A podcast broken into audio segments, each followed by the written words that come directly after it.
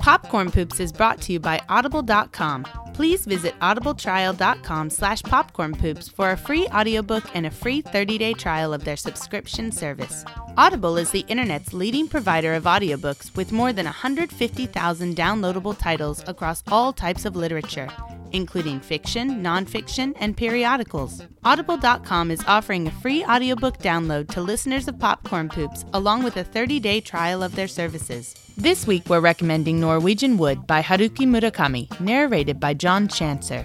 To download this or another audiobook of your choice, visit audibletrial.com slash popcornpoops. Again, that's audibletrial.com slash popcornpoops for your free audiobook. We are the Popcorn Poops. Hey everyone, and welcome to Popcorn Poops, the best married couple movie podcast slash commentary track hybrid audio program on the internet. My name is Dustin. And I'm Jessica. This month our theme is anime films, and my pick for this week's episode is Satoshi Kon's Perfect Blue from 1997. If you are syncing this recording up to the movie, go ahead and start the film and then press pause as soon as the Madhouse vanity card cuts to black. It's time to start the movie. Sinkers, press play at the beep after the countdown. Ready? Three, two, one. Hello, Jessica. Hi. How are you? Dustin. I'm fine, thank you. Are you excited about the movie that we're watching? I like this movie, yeah. We are three. Is this three? Number three? I think this is number three. Three weeks into our month of anime what, films. What have we done so far? Uh, we did Akira the first week, Uh-huh. and last week we did The Girl Who Leapt Through Time. I have a terrible memory, apparently. I, I mean, it was my pick, and I'm sitting here blanking. Yeah. Um. We we have been a little hard on the movies that we've done this month so far. I think. We have. Um. And I think that we've done movies that have been more or less loved, uh, especially Akira, which we we I kind of still love the girl who leapt through time, though. Like, no, I and, know and, we- I, and I'm still positive on both of those movies, but I feel like we we really, I don't know, I feel like we've been really hard on the movie, So uh, I, I think that this is probably going to be a much more positive episode, at least from my end of things. Uh, I don't, I really don't know exactly how you feel about this movie, but I really, really love this movie, and uh, it's, uh, in my opinion, I think it's the best one we've done so far this month. Um, I don't know if the next two will beat this one. Probably not. This is probably as good as it's going to get. But um, yeah, I really, I really like this movie a lot. I think it's uh, really uh, dense and thematically rich, and it's got a lot of great metaphors in it. And uh, it's it's creepy and thrilling, and it's all of those things. And best of all, it's short. This is like this is like a cool hundred and what? it- No, it's it's like a it's like an eighty minute movie or something like that. It's like a hundred or uh, an hour and twenty minutes or something. You know, like but it still manages to do to do the thing at the end where it's like, oh, okay, so the movie's over. Oh, Right. wait, no, what? Yeah. Huh? Oh, I guess not. Yeah. Oh, okay. Um, but yeah, Satoshi Kon, who uh, we un- unfortunately and tragically lost uh, in 2010 uh, due to I think it was I think it was pancreatic cancer. Uh, he died very young at the age of like 46, I think. I don't have any notes on that in front of me. Uh, but he was uh, a master, a master of animation, and he's he made something like I think it's five five films he made, um, all of which are great. By the way, before this becomes totally idle world, man, I guess we're too late anyways. But when they were doing the Sentai stuff, the Mm. whole time I was just like, oh, look, it's Tsukuba, Yeah, the the town that we're really close to, Tsukuba and Ibaraki, is where I uh, work. Yeah, where you work actually is famous for the tokusatsu shows, which I have here as a talking point. Uh, and tokusatsu shows are basically uh, the best point of reference that you can give for a Western audience is Power Rangers. Right. Power Rangers uh, is, I mean, it is a tokusatsu show because it was taken from a Japanese show called something something Zyurenja, which is part of a long series of Super Sentai shows or Super Soldier shows, uh, Ranger shows, if you will. Uh, and uh, they they cut out all of like the Japanese actors in the in the in the parts in the bits that they don't have their costumes on and replace them And with threw in Kimberly and Tommy. replace them with uh, hunky SoCal teenagers, uh, hunky and hot, I guess. Uh, so yeah, the that- best part the best part is please go back and watch the fight scenes and see that the yellow ranger who is always uh, portrayed as a girl in the american show problematically in the first series as an Asian girl. um The Black Ranger being a yes, that- black that's man. right oh. man america Rough. um but but please go back and rewatch the fight scenes and see that in the suits our our um our yellow ranger female has a strange bone yes, indeed. in her in her fight scenes because in Japan the Yellow Ranger was not uh, traditionally a girl. So right, and and of course it's it's kind of strange that in the American version there are two. Uh, f- at least in the first season, there are two female rangers, uh, but only the Pink Ranger gets the skirt, and that's your first hint that something is awry. strange. Um, but yeah, so let's let's talk about uh, Perfect Blue. Oh, but first though, this this area though, this is the the place we need to mention, like the the stairway and the stage and all that kind of stuff. There are a lot of shots around our our town that are filming locations for these kind of shows. Oh, and for the that's why- Tokusatsu shows, Right. That's yeah. why I was why I was mentioning it in that in that scene because they were showing like the little battle going on on the stage, and there are so many so many places just around town where chances you can Chances are, go if you've ever watched Power Rangers, chances are you've seen You've seen Tsukuba. our town. Yeah, Yeah. well, it's not our Well- town, but it's close. We're we're Yeah. close to it. or or towns surrounding our town. We used to live there. Um, but anyway, we start this movie, uh, and like you said, uh, audiences were watching a live Super Sentai performance, and um, these kids uh, left. And we're talking about how fake it looked, how fake it looked in real life, and that's just kind of I love this first, shot here. His hand holding her while she's dancing. so creepy. This dude, this dude is awful. super creep town. um, and and uh, like that's your first hint. The first hint that you get that this movie is really about superficiality and the superficiality of of media and like how that feeds into uh, concepts of identity and especially female identity and how uh, and and ideas of celebrity and how female celebrities are expected to kind of uphold this image, but they're also human beings that have feelings just like every What? human. Uh, Imagine that. What is that? Is that even possible? Yes, of course. But uh, I mean, all, all that to say, uh, basically, that this is a very strongly and profoundly and outwardly uh, piece of Feminist. feminist entertainment art. Uh, Yeah. Undeniably so, I think. Um, and that's it's interesting that we keep coming across these things like uh, I think that this this movie actually has some uh, callbacks to to Silence of the Lambs and Jodie Foster specifically. Uh, I think. How you gonna tie that in? I'm curious. How how am I? Yes. they they ref- they reference Jodie Foster specifically by name in Do the movie. they? Yes, they do. When? I'll bring it up when it comes up. But there, there are some ties to her, and uh, there are some really interesting similarities to Silence of the Lambs, uh, especially in the drama show that that Yeah. uh, that the, our main character Mima ends up making, or ends up acting in. the investigator and all that kind of stuff. Yeah, all this stuff like Mm-hmm. yeah, it's it's it's really interesting, and I, and I think that Satoshi Kon did that specifically because probably he's a fan of Jodie Foster, and he's probably a fan of uh, her in part because she is a feminist icon, Mm-hmm. uh, and uh, I think that's that's pretty important. I, I think that if this film were to be remade as a like a Western live action film, then Jodie Foster well, probably was probably the ideal person to play this role. Um, I don't know. I just think it ties into to her identity, her outward. I don't know. Trying to imagine Jodie Foster as a pop idol in a in a frilly. She can do it. She's an amazing actress, Jessica. don't you talk about Jodie? Okay. anyway, uh, so uh, outside the the venue where the Tokusatsu show was going on, uh, these fans are talking about the the idol group Cham uh, or Cham and. Specifically talking about our main character Mima and a rumor that she'll be announcing her retirement at a performance today, which we're actually seeing her doing. Uh, and some fans identify a heckling uh, a group that heckled at uh, Cham at a show like last week or something like that.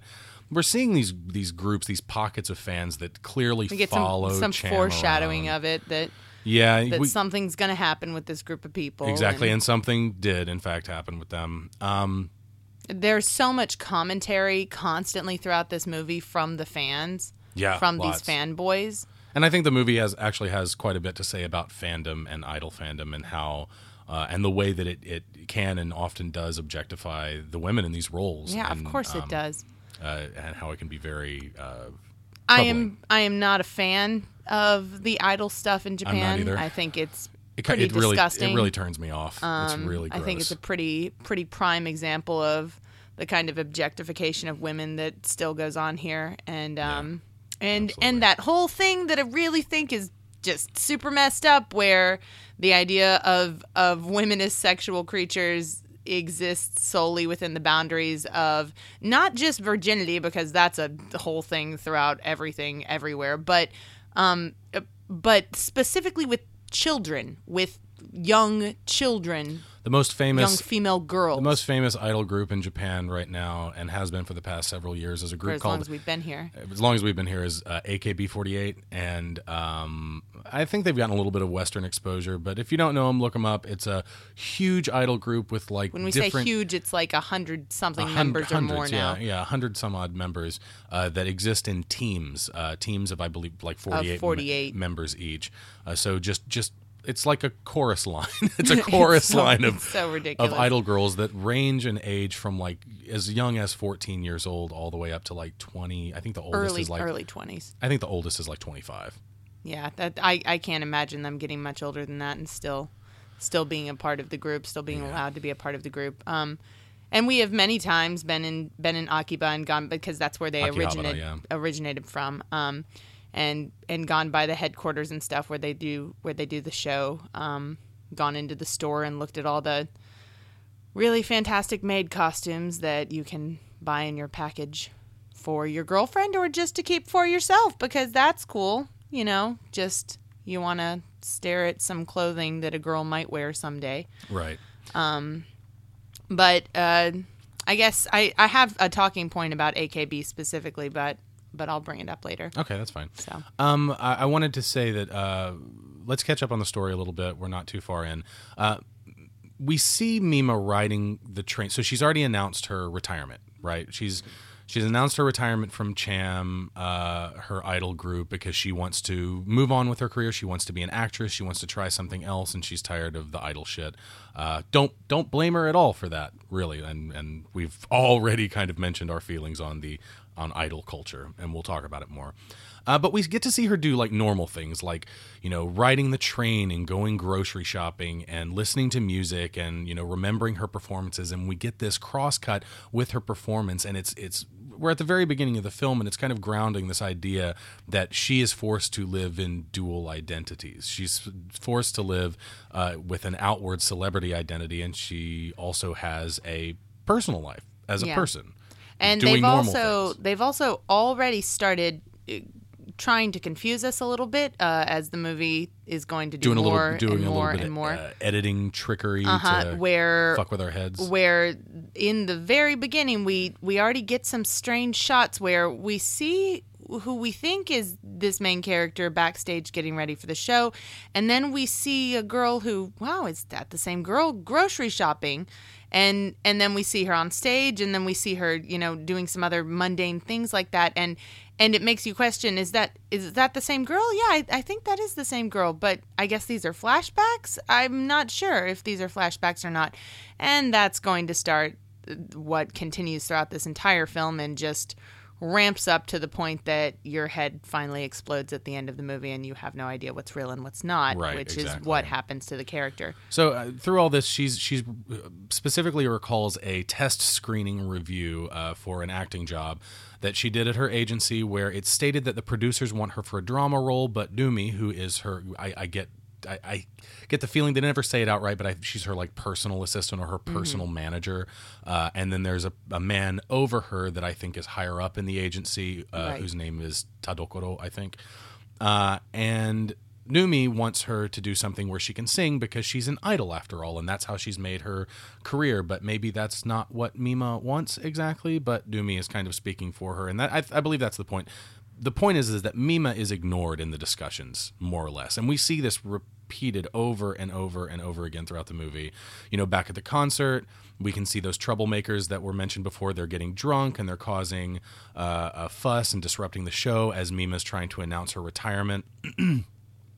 And we can see from the various interactions that Mima's agency uh, is frequently commandeered. Not her agency is in her her like her job agency, her talent agency, but her personal agency is commandeered by those around her. And although her manager Rumi puts forward that Mima may have personal feelings about the direction of her career, she's still not given a chance to speak in the meeting. She doesn't even get to announce her retirement herself because one of the bandmates takes it from her when all Right, of this one of ruckus is girls. happening. One of the other girls, you know, Mima gets a little bit skittish. She's nervous about making the announcement, and these guys are causing trouble, causing a fuss. And one of the other girls in the in in the idol group takes that from her, right? So her agency is taken from her constantly. Uh, you know, the men outside the concert earlier were talking about a concert bootleg where Mima had to take over for her bandmate Day, uh, making them making the item, you know, the item that that they're talking about, which is a mini disc. It's a bootleg mini disc, making that item valuable for its rarity. It's rare that she does that this. she that she has to take uh, that she has to take right exactly. Right. um, so you know we, we're eight minutes into the film at that point. We're already 14 minutes in but at the point that we have all this information we're about eight minutes in and we already know that mima has infrequent control over her own life and that's just amazing characterization. It's amazing. Eight Yeah. minutes in and you get it.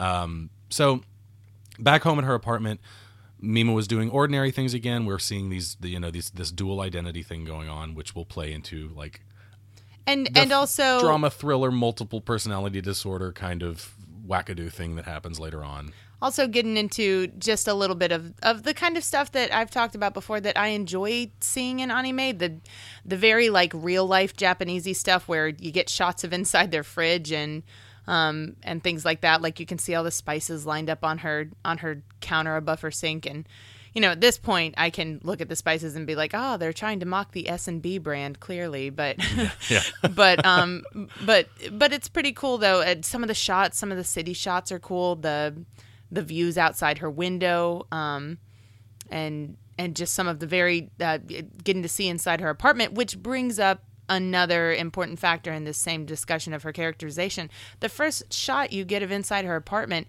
is filled with toys. Yes i haven't i haven't filled about that with too. stuffed animals and i think there's a Kewpie baby doll in there. Kewpie there is Kewpie's a brand of condiments uh, that- mayonnaise. mayonnaise specific most most famous for their mayonnaise. Um, quite delicious. japanese It mayonnaise is, quite it good. is delicious, but they their mascot like is a naked a naked baby. yes and it's like 100% msg Yeah. so so just deal with that. Um it's delicious. it's really good and and uh but anyways, we we see we see all of this all of this uh, childish stuff in her room.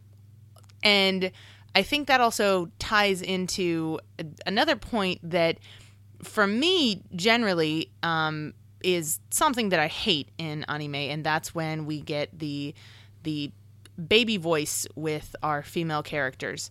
Uh, and the thing that this movie does that's so cool is that it takes that and it uses it to to it takes the pitch, the literal pitch of her of her voice to show how her character is transforming.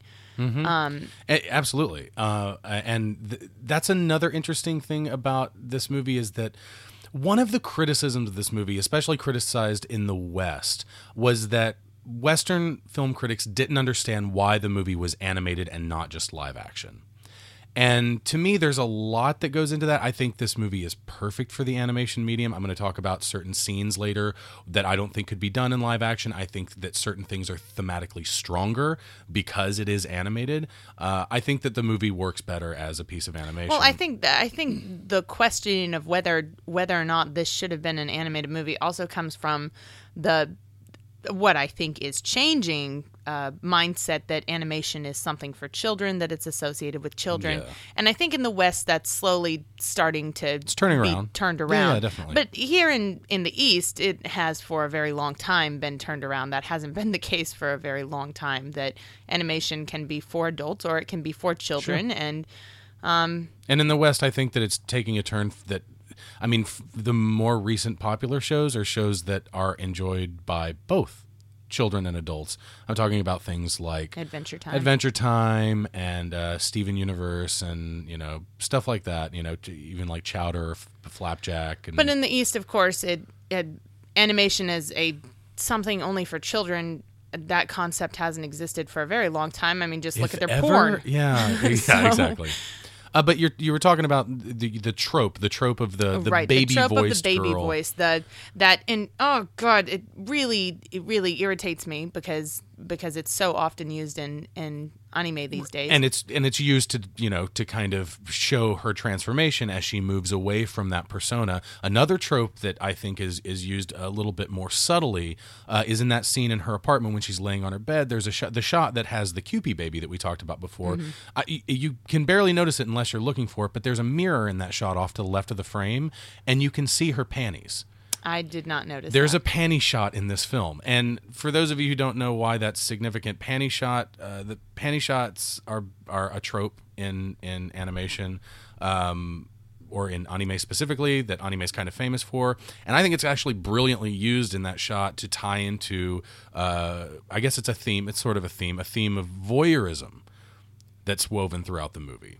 Um, we just saw the hint for the for this episode. Uh, it was a shot of the city. It was a cityscape, uh, and two people got it: Alex Cooper Webster from Facebook and Matt Garrison on Twitter, who can be found at at Mashu underscore G. Um, they didn't have any plugs or anything like that, but yeah, they both got it. Good job. good job. Um, so we're we're falling behind on the story a little bit. In that earlier scene in the apartment, um, she opens up a fan letter that she received outside the concert from someone who says he enjoys looking into Mima's room or he he enjoys looking at Mima's room all the time, and which struck her as kind of strange. And she opens up the letter, and uh, and she sees what is what she doesn't understand because she's kind of techno ignorant, tech, techno stupid. She doesn't know anything about the internet. Granted, it's 1997, Right. But she there's And terminology also, in there. and also, it's Japan, and as strange as it may sound, personal computers like regularly being used in people's homes didn't catch on as quickly here in the experience that I've had Yeah. here in Japan, um, and the experience that we had when we first visited uh, a while ago. Gosh, that's been almost ten years ago now. Um, it- but because of that, it's not that strange to me to to see someone not knowing how to use a computer even in 97 But in the in the letter, she basically learns that that Mima's room is a website. She takes it to her manager, who confirms this, and her manager sets her up with uh, with the internet. So she's looking at the internet right now. She's going to find Mima's room, which she discovers is basically it's it's a fan website that has a diary that's written in the first person as though it's written by her. Uh, and the things that they write about are not they're they're not so specific that they they would have to be things that came from inside her own head, but they're very strange because they're specific enough that it's clear that someone's watching her. Uh, talking about like uh, what foot she steps off. well not just the train but to get into the bathtub with and stuff like yeah, that Yeah, right. To to get into the bathtub and to to you know to get on, off the train and how she when she gets off the train, starting with her left foot instead of her right. It you know it's kind of like You know, getting out of the wrong side of the bed and whatnot. Uh, playing into the the characterization of her being in the beginning such a character that that I don't like at the beginning of this story this ignorant childish girl who who almost uh, she wants to appear ignorant. Like that's that's the way the only way I can justify it is that it feels like she almost wants to look stupid.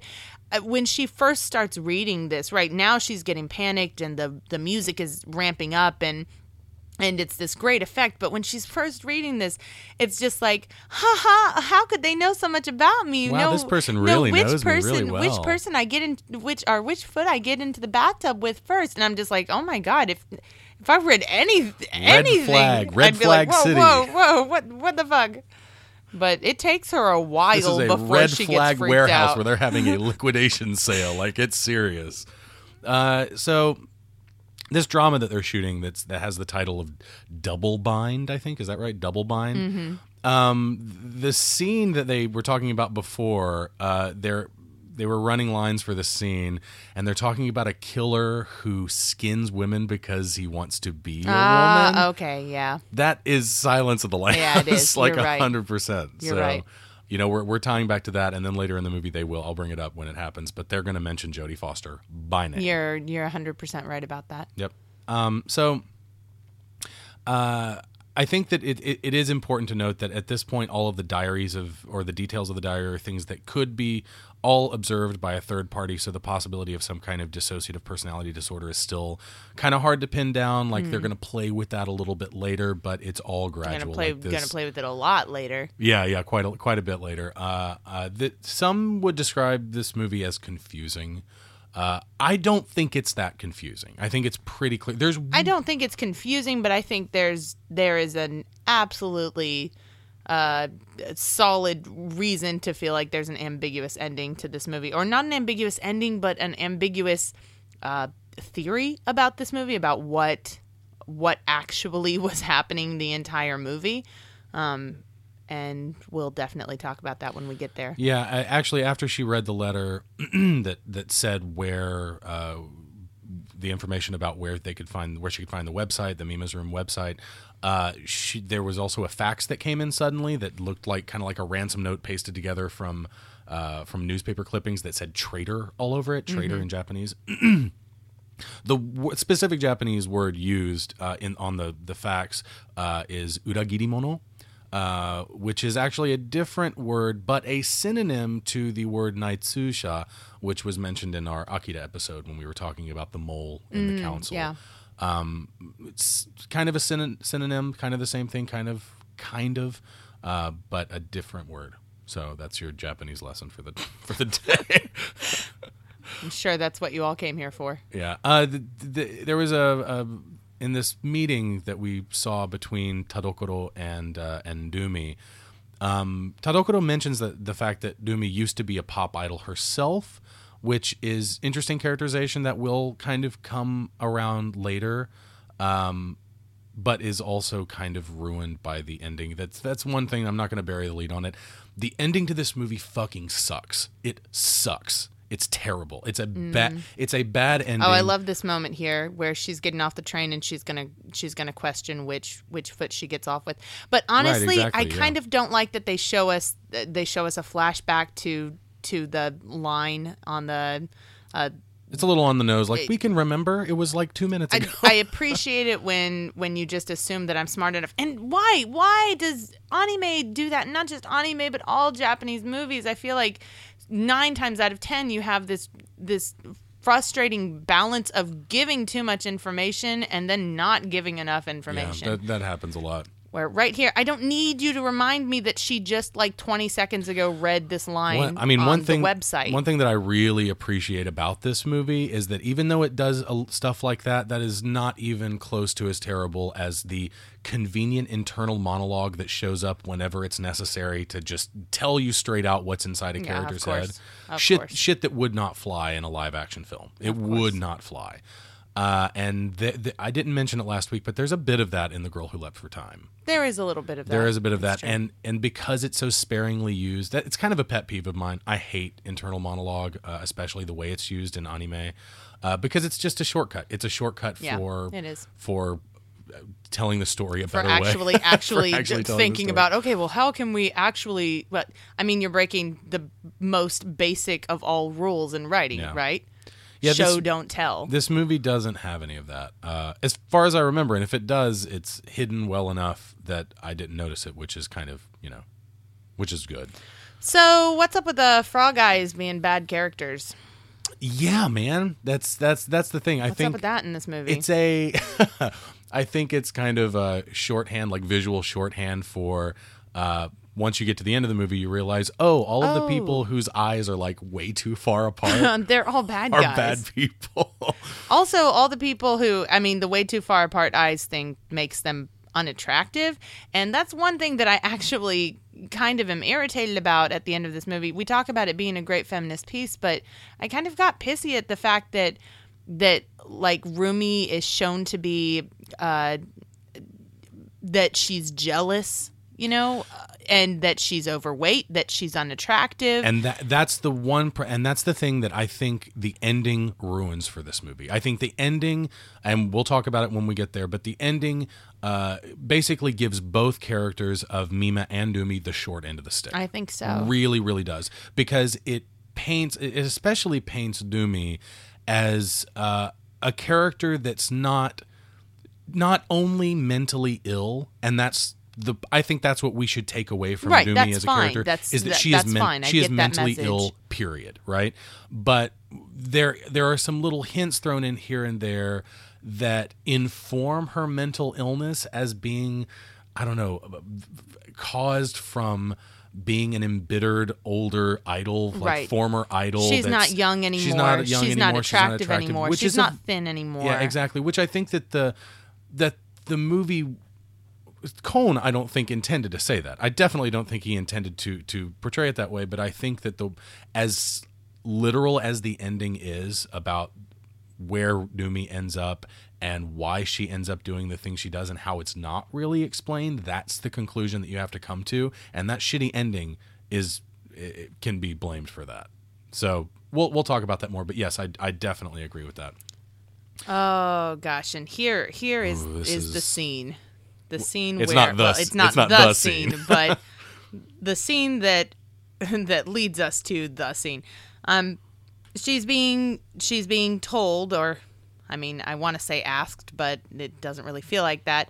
Uh, that the next scene in the drama that the script writer has written for her is a rape scene Yeah. and Rumi is is really fighting for uh, Mima to not do this scene, and her male agent is really trying to push that she'll do it.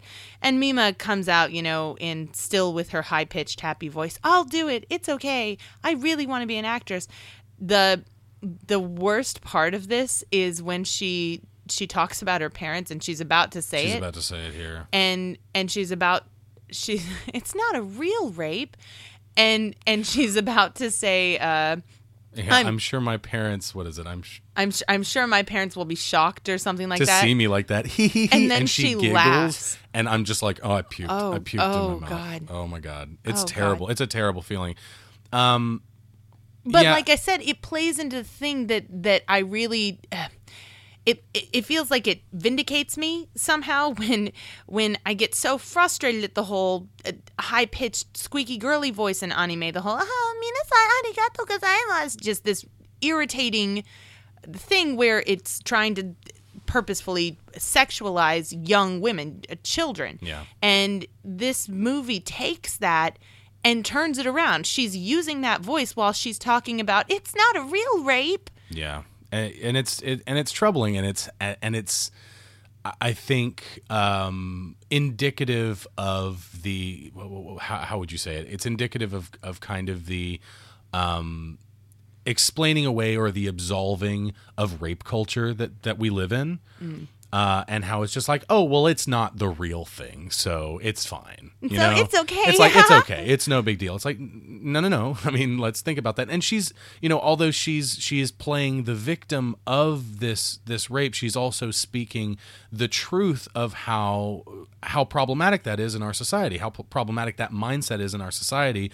That oh well, it's it's not real. Like as i- as long as it's not real, that's fine. It's like no, it's not about how real or not real it is. It's about how it informs the culture. How it informs people of the nature of rape and what it is What are we and what are we it saying about this? person. What are we using this to show? Is it something that's going to help stop rape? Is it something that's going to is it responsible? Is it, Right. and, and none of that is or discussed. is it like this where it's just the the scene to show a crime it's and, a, and a lasciviousness as far drama? as we can tell because we don't know like the you know the ins and outs of the narrative of the film or the, the series that she's making but we can presume that it is lasciviousness for the sake of lasciviousness to get right? viewers. right exa- and that's how they that is also how they frame it because you know the the writer Shibuya who eh, actually gets punished for writing the scene. He does get killed for writing the scene uh, when he talks about you know he's got this really drastic idea and he doesn't know if her you know Mima will be okay with it or specifically if her agency will be okay with it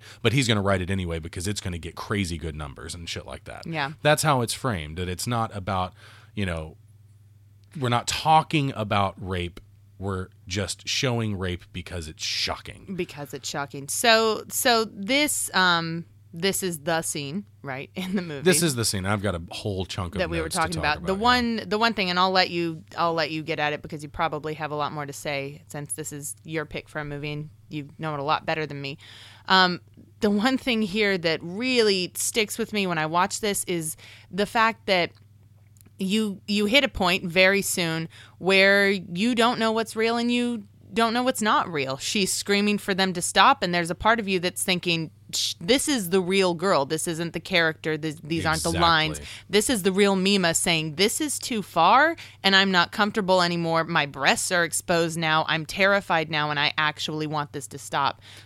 So this is this is an incredibly hard scene to watch. It's incredibly hard to watch. And the stopping, oh, Oh, and that, yeah, and it just makes it surreal. It makes it like beyond unreal. Like it's this it's this weird thing where you I don't know, you don't feel like this is really happening, but you can see it happening and it's just it's too much almost. and that this movie goes there so so drastically. It does. All but it's to me it's absolutely thematically relevant and here's why i think that starting off when the director cuts which we talked about and re- reality returns to the scene uh, and everything's quiet and you know he apologizes the actor working with her apologizes for you know doing the scene and she's like no no it's fine. It makes the scene feel really surreal. And the longer the take goes on the less it feels like acting, like you were saying, right? There's a distinct moment, and it's coming up. There is a distinct moment when Mima stops acting, and she has to remove herself emotionally from this moment. yes, yes, I know exactly what you're talking about. And and it's about to right Uh, here. right here, Her eyes yeah. die. her, eyes, die, and she focuses on the lights and stuff overhead um she she's just looking around and and you realize she's not acting anymore. This and this furthers kind of this blurring of reality and fantasy that this movie's playing with these themes of of you know what's real and what's not real and you know how can illusion be used to pernicious ends i suppose. And it kind of begins to feel like a house of mirrors right? W- a kind of an illusion that stretches into infinity. Yeah i get what you're saying. think of it this way. A rape scene in a film is of course simulated right of course but what we see in perfect blue is a simulated simulated rape scene yes right are you Okay. following so far uh, not to mention the fact that it's animated which is a third level of simulation and another yeah. reason why the f- i think it's important that the film is is uh, an animated piece of art the point of which is to become ultimately a real rape scene, something that happens when Mima leans back and her eyes go dead.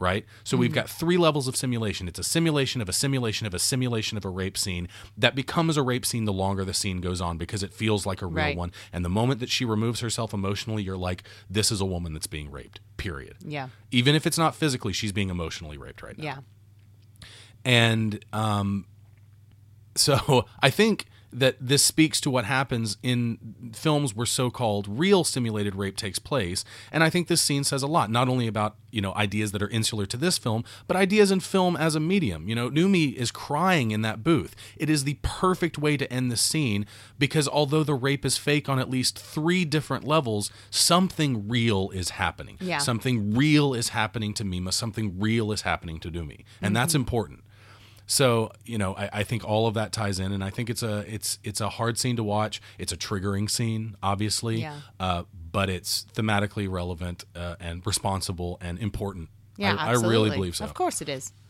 So, um, I, I I hope that's something that doesn't even have to be questioned, but I'm sure that there are a lot of people out there who probably yeah, feel differently. yeah, oh yeah, yeah, absolutely. And if if you disagree, um, I. I I would like to hear from you if, if you know if you want to leave us a comment uh, on our social media or send us an email or something like that. I would like to hear your your, your take on that because that's you know I, I find this stuff interesting. So um, I love that the thing that breaks her, that breaks her, is her fish.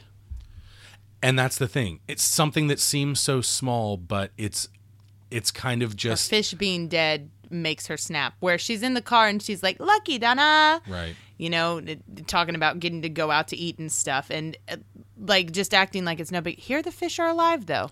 What's up with the fish? The fish are dead and alive repeatedly illusion, in this movie. illusion in this and movie. reality illusion and reality so back many and forth. times in this movie you constantly we're about halfway through now and at this point forward i can't you- believe we're halfway through. This movie is so short. It is. But from this point forward you really just start questioning and questioning and questioning and going is this real? Is this and and so many times i i hit these moments where like right now we can see we can see it's a camera. We can see she's being filmed. But they stopped doing that. They stopped giving us hints like this. yeah this. they stop and they've already stopped. They're the first scene that they did it with is uh, a moment when she's walking on the street and someone approaches her and asks if she's, you know, she has any representation from a modeling agency. And you're like, And oh, you're like, this, oh, is, this is just her. yeah, this, is just her walking Mima. down the street, and then it shows that they're setting up an, an, the next shot, and you're like, oh wow, okay, so oh wow it's okay and then so many times you'll you'll keep getting pulled from that where it's like oh wait no wait we're we're filming the show right now and then it'll be like oh no wait she's just waking up she was dreaming about filming the show right now and then you know something else will happen that pulls you back again and and you start to lose like whatever thread you're on whatever mm-hmm, line you're on you mm-hmm. start to get confused and the, and the movie becomes more and more fragmented. Especially, there's a point in which she starts waking up in her room over and over again, uh, and Yeah. and you're not sure like what sh- where Is she was before. Is this a flashback? Is this real? Is Did this- she just come from something real? Was she dreaming? And it, and like all of that is is pretty unclear. And that's of course the and point. so and so when you say this movie is confusing and when i use the word when i say that you know that you start to get confused or whatever i don't mean that in a negative way like oh this this writing is mess, messy and i mean it in the sense that the the uh the director wants you to feel the way the character feels yes, and the character is confused and the character lost. Doesn't know character what's is- real Yeah, absolutely. and so they're making it so that you don't know what's real. And that's just good writing. I missed the scene when they mentioned Jodie Foster. It's actually in the scene where they're discussing doing the rape scene, uh, and Tadokoro actually mentions jo- quote Jodie, what's her name, right? And he's referring to Jodie Foster's performance in uh, Jonathan Kaplan's 1988 film The Accused, in which Foster plays a woman who is gang raped. Mm. Yeah. Uh, so you know, it's it's obvious the connection that's that was made there. You know, Here- that's another scene. The, the the scene in the agency there when they discuss the rape scene. Her choices are talked about in her presence without her input until she kind of speaks up very meekish, meekishly, right? And I think it's interesting how well the concept of personal agency and the organizational agency of you know a company like a talent agency. I, I'm surprised how well that works in English, as the two concepts are different words entirely in Japanese but Really? this movie plays with the concept of personal agency Mm, and you know it's it's almost in in a lot of ways really Yeah, focused on her talent agency and I don't know that's interesting. It is really interesting. Um, uh, one of the other things here with uh, differences in language and stuff and how things can be read, um, uh, we just had the scene where she starts to to feel like she's validated in believing that there's another Mima that that that that she's seeing someone that she's having visions Right. whatever and then she's reading the Mima's room stuff on the website and it starts to drive her nuts um when the other Mima, this vision of herself, pops out and starts dancing around and, and yelling at her, the translation uh, reads something like, You're a filthy woman now. yeah. Um. I feel like that translation maybe gives connotations that aren't exactly what what it was really going for because when i hear you're a filthy woman now in a japanese movie that's about this kind of thing i get this image of like uh, the cultural beliefs behind the idea that that once a woman is a woman specifically that that she's tarnished like that maturity makes her tarnished Maturity makes her unwanted. Did- we talked about this a little bit. Um, we've talked in- about it before in uh, I think last week during the girl who leapt through time. Um, right um, but but the actual translation doesn't have anything to do with being an adult woman it's it's actually closer to you've become dirty Yeah. Tarnished. So so which of course can play into the concept of like purity and virginity and losing that which again is is a, just a different way to go around saying you're a woman now or you're not a woman now or something. But but i think that that the translation there does matter a little bit because because i really do stick to to to that uh, cultural belief. I i stick to uh, believing that I see it all the time in anime Yeah. and things like that. Well, there, and you know, I've got a note about this, but there's there's a lot to be said about the insanely unattainable idea of purity that idols are framed in, that idol Yes. culture kind of frames women in in Here Japan. we can talk about the AKB thing too. it's it is so extreme that they're often I don't know if people out there notice this, but uh, that that idols in Japan are often punished by their agencies for having relationships. That's especially if the relationship goes public in some way. Well, the one example of that I was going to talk about is the AKB48 boyfriend scandal that happened last February. Yeah. Um, Uh, not in 2013 is actually what I mean to Oh, say. okay. It was actually not last February, ago. but in February of 2013, um, one of the members, uh, Minami Minegishi, she there were photos of her boyfriend leaving her apartment that were leaked onto the internet. And within hours of that happening, she shaved her head as a traditional show of contrition in Japan. Yep. And she posted almost a four minute long apology video on YouTube With her sobbing. with her sobbing. sobbing and apologizing to And fans and- for having a boyfriend. And Right. we're talking about a woman that's in her 20s. Yeah. I think at the time she was 20 years old. Um, and this is because idols, in many cases, definitely in AKB, and I'm certain in most other cases as well, are not allowed to date. It's in their contracts that they're not allowed to date. And the reason they're not allowed to date is because there is an illusion of purity that must be kept so that men can fantasize that the girls don't have sex or romantic relationships with anyone else, so that these men can, in their own fantasies, be the only man who would ever be with that girl. It's utterly disgusting and one of the most base, vile, objectifying examples of misogyny that and we, exists. you know, we talked about this a little bit last week. I mentioned the the moe moe culture in in Japan. Uh, I didn't explain what moe means. Moe uh, it means like burning, um, and it refers specifically to like having like a burning feeling in your heart for someone, like a crush. It's like a crush. Uh, and last week during the girl who leapt through time episode, I uh, I talked about how it's basically like this this feeling that's got like an undercurrent of sexuality, but it's outwardly not supposed to be sexual. Where uh, men will will find uh, really really young girls, usually uh, in especially in anime, uh, attractive, and the reason and, they find and them just in case you're wondering if you haven't seen the girl who leapt through time or listened to that episode we were talking about that movie being an example of not having moe in it so, Right. so yes um, but it's um, yeah ba- basically it comes from this this place where uh, the admirer the male in, in this case usually uh, has like this feeling of wanting to protect the girl, wanting to be like a big brother figure, wanting to uh, have the girl rely on him, and and that's what he finds attractive. care of her. And the idea of being sexual with the girl or the girl being sexual in any way is is you know it's kind of it's supposed to be repulsive, but it's also kind of dirty and Yeah, nice because it's, repulsive. It's, it's there, It's you know, totally un- under the surface, Yeah, for right? sure. When her breasts bump up against him when they're close, and then they both get flushed cheeks. Yeah.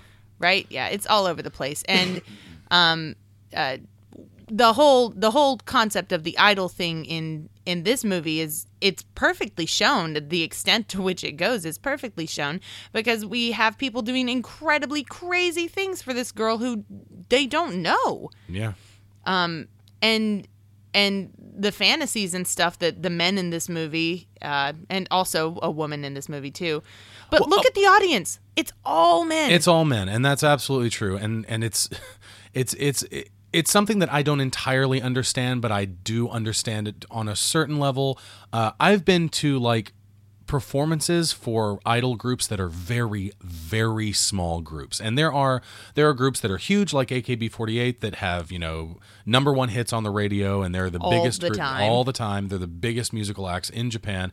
And then there are groups that are idol groups like that that are very very small like almost like indie band level small where they don't have a record deal and you know they tour on their own dime and and, they still have the fans it. i bet and they still have a small pocket of fans that follow them around memorize all of the words to their songs do things like actually one of the things that's most noticeable is that they memorize all of the dance moves, which in Japan, the idol dance moves are very heavy on like hand gestures and Mm-hmm. stuff like that.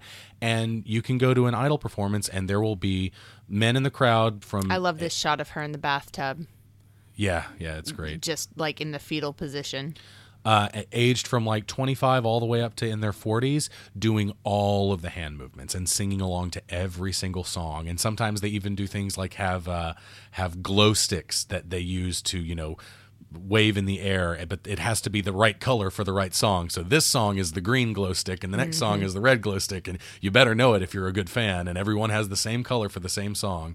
It's very strange, but it's it's fandom. So. And and I mean and, and I mean let's be honest here. The costumes these girls wear. Let's go back to the point that I keep talking about, where it's sexualization of children. Where where the costumes that these girls wear in the idol groups are Infantilized, frilly, yeah, frilly exactly. little girl baby costumes. are, are in, in, infantilized, infanticized. What's the what's the Infanticide is when you kill. no no no but infant- infant infant oh whatever you know what I mean. Um, but but Fuck it. as a as a kindergarten teacher, right? When my little girls come in wearing the same kind of clothes on our like princess fairy tale pancake party, and they come in wearing the same frilly kind of crap that AKB girls wear in their twenties.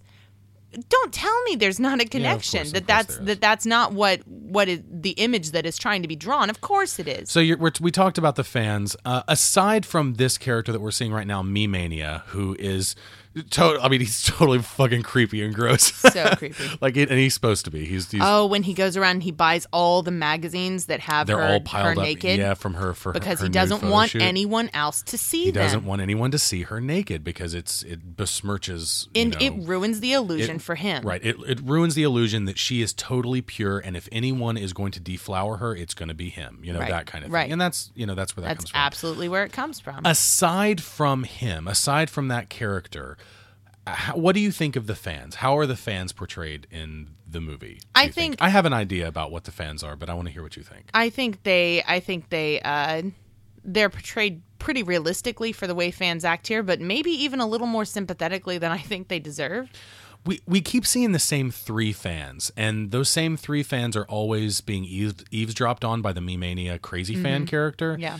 Uh, and they're always talking and commenting on the events of the so are you, film. are you going to call it like a Greek chorus or something That's the note I have is that the, those fans are the Greek chorus of this movie. I really feel like I can they see are. that. Uh, it's it's it's really interesting, and uh, you know they comment on the events of the narrative and also deliver bits of information to the audience. Oh. But they have an opinion though, and we're supposed to have an opinion of them. yes, that's true. That is true. um, they they're they're definitely people that we're supposed to be getting something from them that that these people are wrong. They're judging a person who they don't know and they're judging what she should be doing with her life and what's correct and what's not correct and they have no idea who she is. And and and I think the movie is commenting on that, on commenting on how that's sick and how let's be real, like they're not that far away from creepy stalk, stalker guy who's putting up a web page and stuff. no, yeah, I mean, they're they're a distance away from him, but they're still out there buying her little rare mini disc recordings and shit like that. That's messed up. It's scary.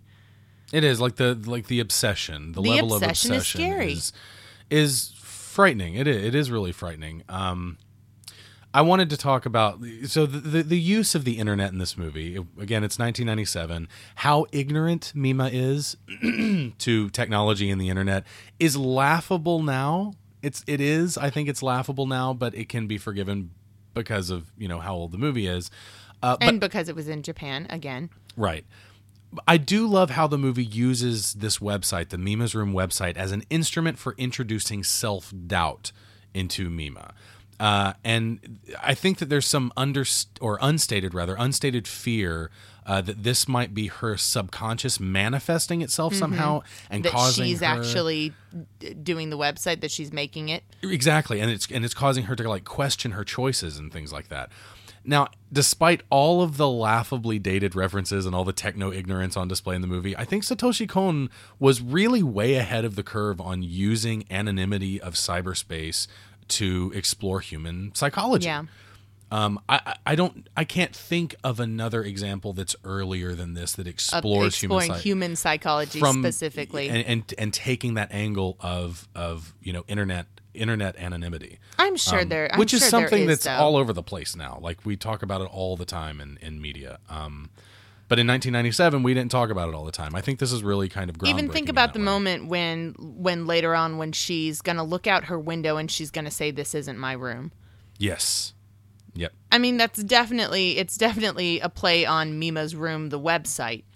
Um And here's where things start to get really confusing. Yeah, she just woke up. I think she just woke up in her room for the first time, and, and we're gonna. she had just like run out of a building, but it had been after after she had been doing a scene where we thought she was actually talking to her her her sort of uh, like sensei in this case, like her elder, the actress Ari, who she's working with. Yeah.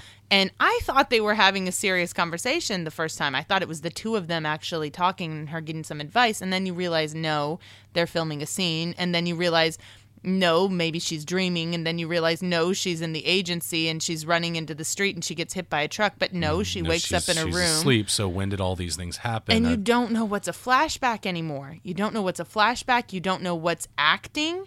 You don't know what's real. you don't know what's illusion, and you don't know what's reality, Just which is at like the core of the movie. Mima. Yeah. Yep. Just like Mima. You are the character. We are. Right. We are watching this world through her eyes. we're going through a transition just as she is going through a transition and that that to me is the perfect kind of like like symbolism in art the perfect kind of that's where generally i'm not ultra crazy about experimental art and things like that mm-hmm. but this is the kind of example of it where i love it i love it when when an artist can make the audience feel what the character is feeling that that's how they get across their point is by this character doesn't know what's real and what's not so we're going to make the audience not be able to tell what's real and what's not right. i think it's brilliant And I, I think that that um, you know the and the fact that it's animated, uh, like I said before, I think the fact that it's animated really helps in blurring that line. Uh, I think that it, I think that it probably wouldn't be as uh, I don't know, I guess uh, unclear or cloudy. Uh, it would be harder to blur the lines in um, in live action because you can do anything in animation. You can do anything in animation and everything looks like it belongs in the world that you draw into it. right Everything. Uh, and I think that's one of the great that that's that was one of the great early revelations of uh, the the magic of animation that I discovered when I was young. Is listen that to how deep her voice is now by the way oh comparatively compared to Yeah. compared to the beginning of the movie Um, yeah, that, that was one of the first revelations that I had about animation as a medium when I was young. Is that um, in live action, uh, when you use animation like CG animation and you mix it with live action, like you know most movies do today, there's still something in the human eye. There's something in the mind that knows that the thing that you're looking at isn't really there, right? Especially when it's put forward and it's you know the subject of a scene. Uh, I think CG used like in the background and stuff like that can be used to enhance films, and I think that's it, that's when it's used the best. But animation uh, as a medium is wonderful for being able to allow allowing the audi- uh, the artist to put anything they want into this world and it's seamless absolutely seamless. And the seamlessness of this film really contributes in a heavy way in a big bad way uh, to that feeling that that blurring of illusion and reality and you know is it or isn't it? What's going on? What's going on in her head? And and and when you blur that line between illusion and re- reality, you're speaking directly to the line that is blurred between the two lives that celebrities have to live. yeah Um, absolutely and the way this movie plays with acting Yeah. Plays with acting constantly. It has a lot to say about about uh, the profession of acting And, and, it, and it frame I mean it frames it in a very specifically female feminist perspective from the perspective of a woman who's working in the Japanese entertainment industry that hops from you know the the idol scene which is something that the way it's it's uh, displayed in this movie is very accurate I think uh, and uh, very specific to Japan this kind of entertainment. Uh, and then you know you've got you've got scenes like the one we're watching now where it appears as though uh, Mima is stabbing the photographer to death. The photographer that uh, that the Took all way the it's- nude photos Yeah, of her. took all the nude photos of her, and it's kind of framed in a way the audience is meant to believe that the photographer is uh, really good at getting his his subjects to take off their clothes. That's what Mm-hmm. we hear from you know from uh, from her old cham uh, buddies, Yeah. friends, her old partners. they're and- not they're not so much friends anymore though. Yeah, and the and the and the Kind, kind of of abandon her, yeah, exactly. but she abandons them. To be fair, Yeah, that's true. And there's I've got a I've got a note about that too. Um in that scene, it- the, even the stabbing is very, very specific, and the stabbings throughout the movie continue to be very, very specific because uh, this concept of perception and the way you look at media with your eyes, and you perceive women with your eyes, and objectify women with, With your, your eyes. eyes. Um, one thing that's consistent throughout all of the stabbings is that all of the men get stabbed in the eyes. All Yeah. of them. All of them They get do. stabbed in the eyes. Um, the first person to die in the movie that we see die uh, is The the, scriptwriter? Yeah, it's the scriptwriter, and we see him in the elevator, and his eyes have been gouged out. Yeah. Uh, and by the end of the movie, Tadokoro is dead, being, having been stabbed in the eye. The the crazy fan, the Me Mania fan, has been stabbed in the eye, and he's dead. And we just saw the photographer who was stabbed in the eye and stabbed in the penis, Mm-hmm. uh, which is also very, very frank and forward Obviously, right? um, about why he's being punished. The movie doesn't hide it. The movie's not ter- terribly subtle about it. The stabbing scene is intercut. It's cross-cut with images of her of her nude photo shoot and, And him here's- t- telling her to take off her clothes. Here's more of Mima not knowing what's real. Um, she finds in the closet a bag of bloody clothes, uh, and and we don't know if she just woke up from having gone out and killed this guy. Right. Exactly. Like it, she wakes up from it, and you think, okay, did that actually happen? Was it a dream? She gets a call. She realizes that person's actually dead. We don't know if she knows that person is dead. We never get that information, but it seems the way it's cut, you, it makes you feel like, well, we just saw her stab him, and we she just woke up, so that's on her mind. It must be. And then she gets a call and she's immediately told that information, and the audience is none the wiser. We don't know whether or not she had any idea that he was dead before Tadokoro told her that he was dead. Right. Right. Uh, she looks in the closet, like she turns on the TV, she sees it on the news. She looks in the closet and finds the the bloody uh, pizza delivery person uh, uniform, um, and and she doesn't know what's going on. I mean, at this point, we're really meant to believe that I suppose that she did it. Right. At this point, that's what we're meant to believe, um, which ends up not. and she starts she's she's here looking at the body um, and she's in an acting scene and she's starting to freak out because she can't tell what's real and what's not real anymore. And she wakes up again. and we don't know if that was real. Again and again and, and again and the- again and I mean, again. it's really and this this scene that we're going into right now this scene is um it's probably the one scene in the movie that will throw people off the most uh, and it's probably the one scene that if you're going to create like a fan theory about what's actually going on in this movie this is the scene that you would base it on well and you're saying that like that but i mean i kind of i lean a little bit toward the fan theory that that is that does stem from this scene um i'm not so convinced that everything is Rumi that everything is Which we do find out at the end that it's. Rumi Okay, has been so- orchestrating all of the killings. If she hasn't been killing people herself, she's been posing as Mima and contacting the Mimania fan guy uh, and influencing him and convincing him to go out and kill for her. Um, but yeah, in in this scene, in this scene the the woman who has been playing her um, her mentor uh, uh, not has been playing uh, but the woman who is her uh, her elder in the acting industry yes, her name is Eddie. Eri. Yeah, she is talking to Mima in a room and and she's talking to her saying and when she comes out she says that to the men that she's with who we've seen before and we just assumed that they were part of the acting crew that they were actors in the show but she says to them that she she thinks she's named Mima. She thinks that she's this girl, but actually she has multiple personality disorder. Right. And um and she starts going on saying that and gives us the impression that the entire movie has been in her head right. that the the Ari goes on to explain that e- that she even thinks that she's in a drama and that's how she's justifying everything and convincing herself that everything is okay. And the the thing that gets me that makes me feel like maybe this scene actually is the core of this movie is that she calls her by name. In a TV show, she wouldn't call her by her actual name that we know her by it as the character Mima Right. um, and she calls her Mima. And your belief is that that's the delusion that de- that the delusion is that this is actually just a scene of the TV show. I think it is hundred percent for the audience. I think it is absolutely metaphor, uh, and it is confusing. but nothing else does it that specifically. It doesn't, but I think that it's putting that out there because it's trying to draw uh, draw an image. It's trying to draw a metaphor for the audience. Here's how it plays to me. Okay, based on that scene, the audience is limited to that scene. The audience is now meant to believe that Mima is actually someone named Yoko Takakura, right?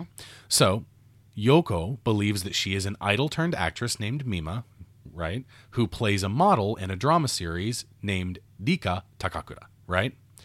Incidentally, the character of Dika also has uh, dissociative identity disorder and has killed her sister Yoko Takakura, bringing the pers- persona cyclically back to the original real world person, right? The fact that the original persona has been killed in this delusion is the key takeaway from all this. That's all you need to know is that, that in that scene, we are presented with information to let us know that the person experiencing these delusions has killed her original persona, right? It shows that this woman is trapped in the delusion and cannot return to her old self, which is a concept the movie's been playing with these, this entire time. In fact, the delusions that she's been having seeing the older version of Mima mm-hmm. in like the, the little CHAM costume and Right. everything, she tells her straight off, straight up, you cannot go back to your old self. You're dirty now. Remember? Like Yeah. that, that whole thing that we mm-hmm. talked about? That's the entire point of that scene. It's all of it is is a metaphor to support that idea that that original persona is dead. What she used to be is dead and she cannot return to it anymore. I get what you're saying. I totally, I totally think that's there, and I'm not, I'm not uh, uh, saying that that that's not what you're meant to take away from it as well. I just think that that I'm not sure I know what's real and what's not anymore completely because of that scene. And you're not- because and that's the they point. use because she calls her Mima. Because if this were just the TV show that she's filming, which later when when we flash But the away from that and it it, rewinds, though. Yeah, that- well, that's what it right. does. Is flashes it- away and it rewinds, and we hear the same words except not quite the same words, and they're words and names that fit with the TV show she's been doing. I think the purpose of that is actually to show us how the scene actually happened instead of what instead of the me- metaphorical way in which we saw it play out before. I get what you're saying, but the way I read that retcon of the scene is okay, back to what you've been experiencing the whole time. That was your one brief glimpse into the actual world of this story, and now we're going to go back to her delusions. I Oh. mean, I I mean, I, I, I get, I guess, but I, I mean, the thing about it is, is that thinking, uh, thinking about it from that angle, if all of this is del- is a delusion, if everything that she's experiencing, if this woman that we're watching right now being chased and nearly raped by this crazy I don't think everything person, is is a delusion. It's just her way of dealing with reality. Right, it's her way of dealing with reality, but I, I don't I don't know that there's enough else in the movie to I think the events actually happen. It's just that sometimes she puts them into situations. Right, but I don't know what the takeaway is from that. That's what I'm trying to say is that if this is in fact the the the you know a grand delusion to as you know as is said within what I believe is the uh, the metaphorical scene to protect her heart, to kind of protect her head and protect her psyche and all that kind of stuff. Um I don't know what the takeaway is from that because the other themes in the movie don't exactly mesh with that to me. I don't see how they don't mesh with it. Um, I think they mesh with it. I mean, I, guess don't they see do. how they I mean, I I mean, we. I'm not saying that she wasn't really an idol. She probably was really an idol, and sh- maybe she even did go into acting. Like all of that is a I don't know. possibility. I, I- I think it's I think it's a little too damning. I think it's a little too damning of of her as a character, uh, which in turn is kind of damning of celebrity in general. When I mean, I, I think that, that what we should take away from this is is that. Uh, that we need to reevaluate how we value women in media, and we need to reevaluate yes, I think that's true. uh, I, I think that, that that's that's the takeaway is it's it's kind of a kind of a cautionary tale. It's kind of saying, listen, this is Right, This but- is damaging on a psychological level. But if that's the case, then the ending that actually exists to this movie that that clearly exists that you don't like doesn't necessarily mesh with that concept because the takeaway from it is just that I mean, she's totally fine doing all the stuff she's done, and it really shouldn't have had any repercussions. But because this other woman was fat and unattractive, then it made her jealous, and Yeah, well, that's that's going to make you kill people. That's people. kind of why I hate the ending. I mean, I hate but the ending. that. ending still exists. I mean, that's true. That's true. Um, I don't know. I, I, I can't subscribe to that because I don't. I, I don't think there's enough. I'm not saying I totally There. am am like sold on that concept. I'm just saying that every time I watch this movie, I hit that point and I'm like, oh hell, is this it? Is this the moment that that I'm actually supposed to be awake in this story? Is this my one brief glimpse into the real world of this story? And the rest of it, I sincerely don't know what's real and what's not. So we we we just came from a scene where uh, Mima was attacked by Mimania, uh, where he chased her around and tried Her to stalker. rape her. And you know, I'm uh, analyzing the scene and looking at the scene. I, I have to say, I did struggle a bit with Mimania's motivation in trying to rape Mima before killing her, but. I'm pretty confident in what I'm about to say. I'm pretty confident that it is an indictment by Kon of idol fandom that holds these women up on these pedestals of purity, but that there's always this underlying layer of sexual desire to it. This Mm-hmm. Absolutely kind of there this is. perviness. Mimania has been convinced. He's convinced that this woman that he's trying to rape is not the real Mima, but surely, surely she looks like the real Mima to him, considering that she is the real Mima. His attempt to rape her represents the subtle sexualization of pop idols by their predominantly male fandoms, while they hypocritically hold them up as these paragons of like puritanism or something. Mm-hmm. Right? And I think that I think that it is absolutely an indictment of that, uh, you know, that I don't know that that that kind of fandom, um, and how problematic it is, and how objectifying it is Right. how gross and shitty it is. Yeah. If I'm just gonna be, Because I'm gonna be if put on Front Street. It's gross and shitty, and I hate it. But, Yeah. It's messed up. yeah. So um, Here's the moment where I really start to this is the point. Like the ending of this. This is the point in the movie where Her the showing like shitty, like the fat bulges and stuff coming out of the little costume and everything. I'm just not. I'm not a fan of the messages that I'm getting here, which are that this woman is too old now to be an idol. She's too old and too unattractive to be like Mima. And so when Mima doesn't do the things she wants her to do, she's just going to kill everybody and then kill Mima. And and I think that's I don't think that's the best message that this movie could have ended with when it's been so strong feminist in a from a feminist perspective yeah, the entire time. And then it's kind of like, but you know, when you're an old woman, then you're envious of younger women. Like, it, it, I mean, you Hate can, that concept. You can. I, I hate that concept too, and I, I, I, you can. I think that if it didn't have all of these little threads throughout the movie to support this idea that, um, that she, that this is all coming from a place of jealousy, that it's all coming from a place of I used to be young and beautiful, and I used to be an idol too, and fuck this girl for not wanting to be an idol and not remaining pure and keeping. I would have I would have been fine with with the uh, the gender different differentiation differentiation, but like I would have been fine with the fact that we had both a male and female representation of obsession and obsession with purity and obsession with whatever because I don't think it's a strictly male thing. I think that women can be just as crazy in that kind of regard too. Right. So so I'm fine with there also being a woman who's doing the same things that the crazy stalker guy is doing essentially. However, I don't think that that that's the point that they're making with it. The the point they make with it is that with the man it's a sexual thing and with this woman it's an envy thing. right. And when you when you throw this in here constantly, the the the concept of older women being envious of younger, more beautiful women has been used throughout all of history just to Overused. Yeah. divide women. It divides women. It it turns women on each other. it turns women on each other Mm-hmm. unnecessarily. Because of male standards, because Yes, of male standards and- of beauty and, the- virginity. and, I think that you you can read into this that it is those male standards, those male established standards of beauty that make Rumi do that this. that make Rumi do this, but at the same time, she is very clearly mentally ill. And that's I think that's the only thing that you should take away from this, but you Yeah. don't because it's got all of those other things threaded It into does. it. It has got all of those They're other ideas. Right. You, it's got these ideas of jealousy and, you know, body image and all that kind of stuff that, that are woven into what is at its core just mental illness. And they don't explore the mental illness and force the audience to come to the conclusion that she went crazy because of jealousy, which is psychotic. Like, what's stupid?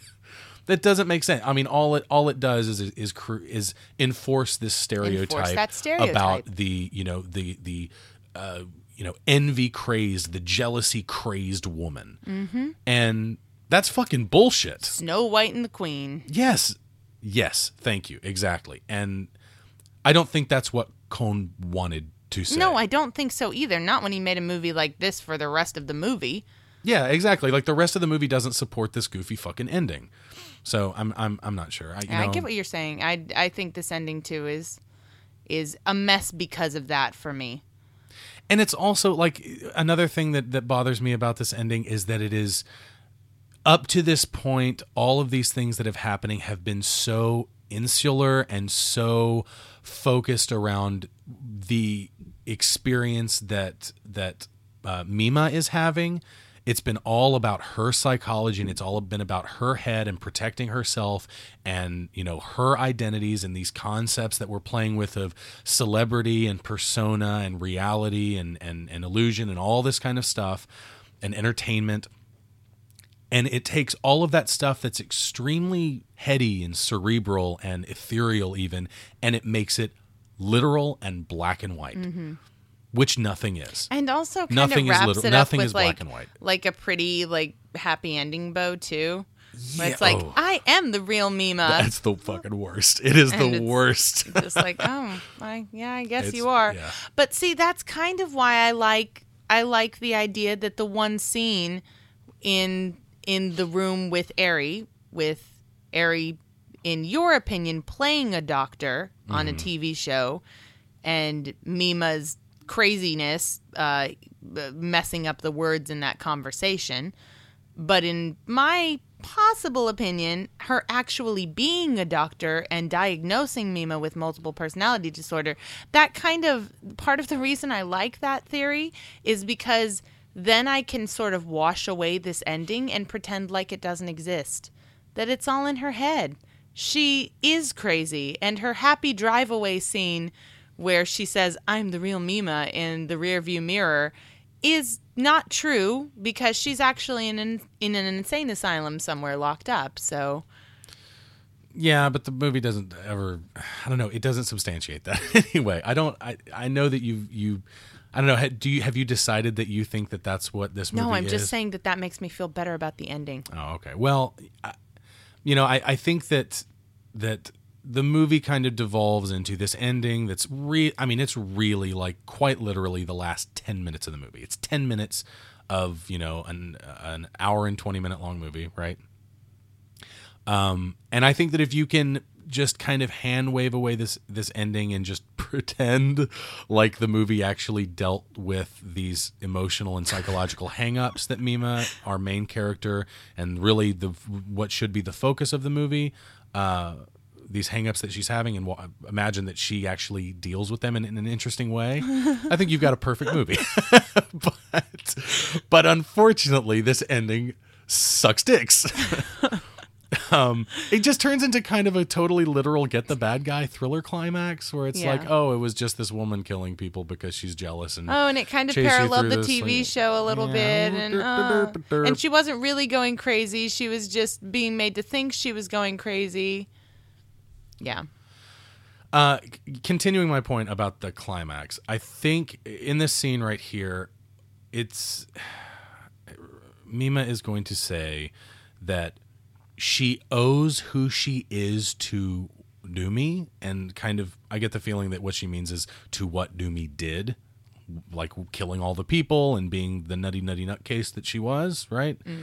Um, or that she is. She's in an insane asylum or a mental hospital, if we're gonna be PC. um, but I think it's I think it's really unfair to Rumi as a character and to Mima as a character. Mima doesn't get to work out her psychological hangups in an interesting way. It's just all straight up told like told completely literally where Rumi's the bad guy, so you don't have anything to worry about. You're not crazy after all. After all, that's it. The end. And that's what that's that's how Mima gets the short end of the stick. Doomy gets the short end of the stick because we're putting the blame on a mentally ill character without exploring the implications of that. Like I said, Mima actually says she owes her present self to what Rumi did, which kind of plainly objectifies a mentally ill person as a medium through which to work out your personal issues.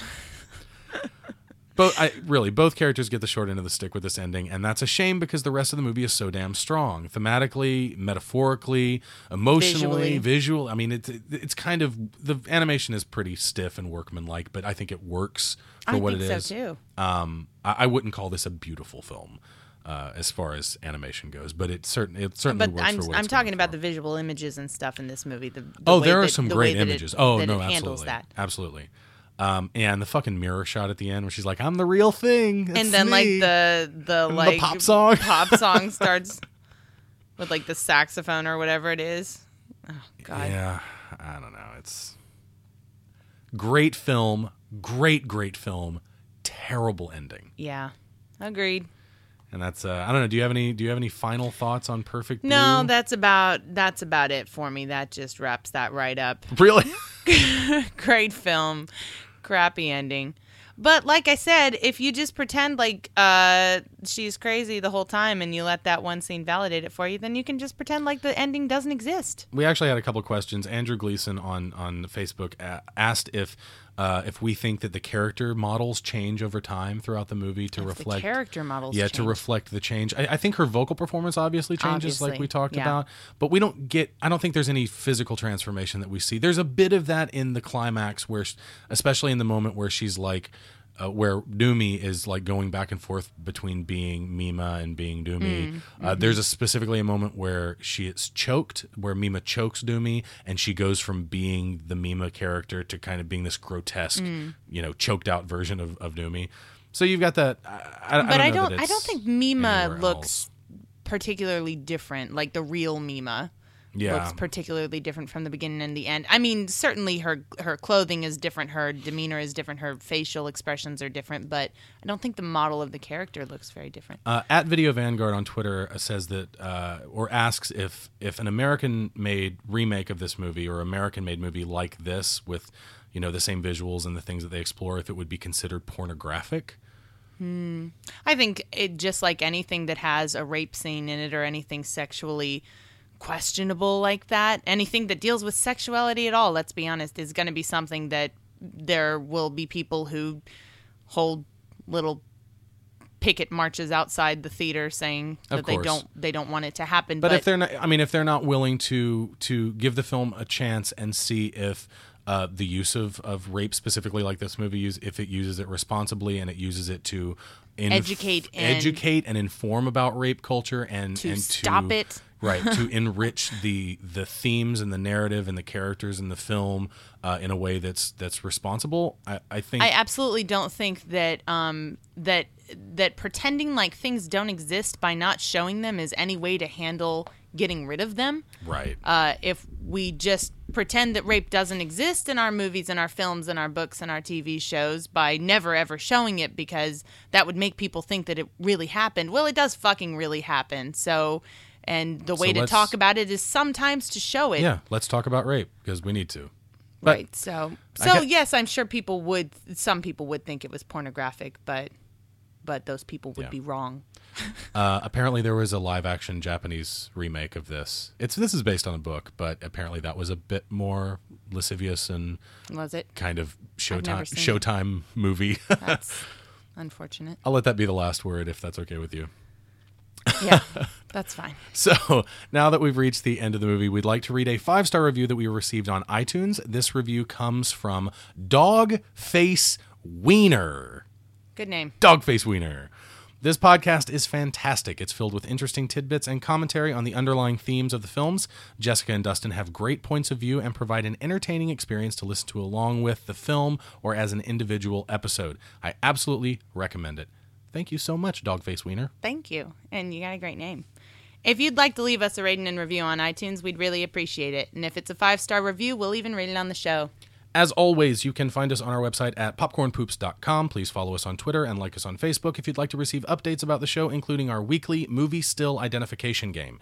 If you have a question, comment, or movie request for us, you can reach us on our social media outlets or by emailing us at thepopcornpoops at gmail.com. Next week, we'll be continuing our month of anime films with Hiroyuki Okiura's A Letter to Momo from 2011. If you have any questions about that movie or related topics you'd like us to discuss, please contact us through social media or email. Thanks for listening, and until next time, take care. Bye bye. We are the Popcorn Poops. Hey there, listeners. My name is Ray, And I'm Luke. Together we are the, Super, Hammered Brothers. On our podcast, we talk about video games, anime, comics. and so much more. Hit a clip from one of our episodes. I am a huge Oh, Fire Emblem we fan. I play Fire Emblem. I get a blast out of instead of Marth. Marth, you can leave Marth. You know, Marth, just Why, go. why do you always have this thing against Marth? Marth is boring. He is the boringest guy in history. He He's is like Goku. He's like the guy who comes and say, "Hey guys, how's it going? I'm here to help you save everybody." I mean, like, no, no. Goku's funny because he's stupid. Forget Marth and then bring back Roy. That's what I say. so if you listen, Nintendo, we're we're start gonna hashtag we're gonna hashtag bring Roy back. Roy's our boy. Uh, it should be Roy, Ike, Lucina, and Robin. That's who you need. Forget Marth. Marth, we don't need Marth. Lucina's Marth, and she's better than him. We're done. If you're interested in hearing more from us, go to our website, superhammeredbros.com. You can also listen to us on iTunes, watch us on YouTube, and follow us on Twitter. Once again, we are the Super Hammered Bros, and we hope you will geek out with us.